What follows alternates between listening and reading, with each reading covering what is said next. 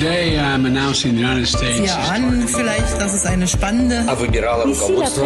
Very, very hot. lo mejor de lo mejor. Europe 1. La revue de presse internationale sur Europe 1. Nous irons au Royaume-Uni et au Mexique dans un instant. Première étape, ceci dit, la Chine. Bonjour Sébastien Le Belzic. Bonjour. À la une chez vous. Alors à la une de l'actualité aujourd'hui en Chine, le retour du Covid, une cinquième vague inquiétante avec un nombre de cas jamais vu depuis deux ans en Chine, rappelle l'agence officielle chinoise. Les journaux reviennent surtout sur les confinements stricts de Changchun, Jilin et Shenzhen. Plus de 30 millions de personnes au total enfermées chez elles, souligne le quotidien du peuple, qui estime que c'est le seul moyen d'étouffer cette reprise épidémique. Le magazine Sixstone lui souligne euh, que si les employés de bureau peuvent facilement se mettre au télétravail, ce n'est pas le cas des ouvriers très nombreux dans le sud de la Chine autour de Shenzhen.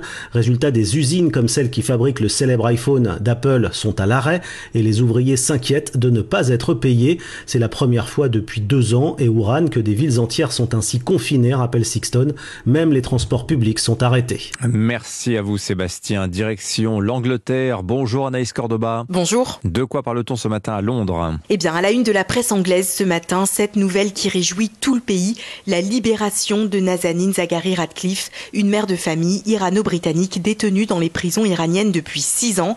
Le Times raconte le soulagement de son mari qui dit avoir hâte de vivre une vie normale et la joie de Gabriella, 7 ans, venue accueillir sa maman avec ses jouets préférés.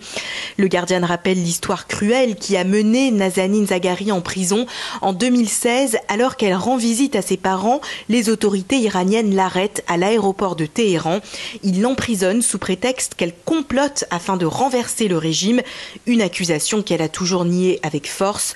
Le Daily Telegraph revient sur le prix de cette libération, le règlement d'une dette ancienne des Britanniques aux Iraniens 480 millions d'euros. Merci Anaïs. Enfin au Mexique. Bonjour Gwendolina Duval. Bonjour. À la une chez vous. À la une de l'actualité, le président mexicain s'insurge contre le Parlement européen qui a voté une résolution visant à mieux protéger les journalistes. Selon le journal El País, Andrés Manuel López Obrador dénonce une résolution calomnieuse et déclare que le Mexique n'est plus une colonie. El Financiero rapporte qu'il se défend en accusant les eurodéputés d'avoir suivi, comme des moutons, les stratégies putschistes de ses opposants politiques. Car le texte européen demande au gouvernement mexicain d'agir face aux violences à l'encontre de la presse en augmentation avec une cinquantaine de meurtres depuis le début de l'actuel mandat. Il critique aussi l'impunité quasi totale de ces crimes, environ 95% selon les précisions du média Infobae.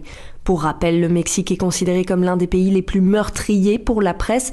Cette année 2022 commence mal puisque pas moins de 8 journalistes ont été assassinés, dont le dernier il y a deux jours seulement.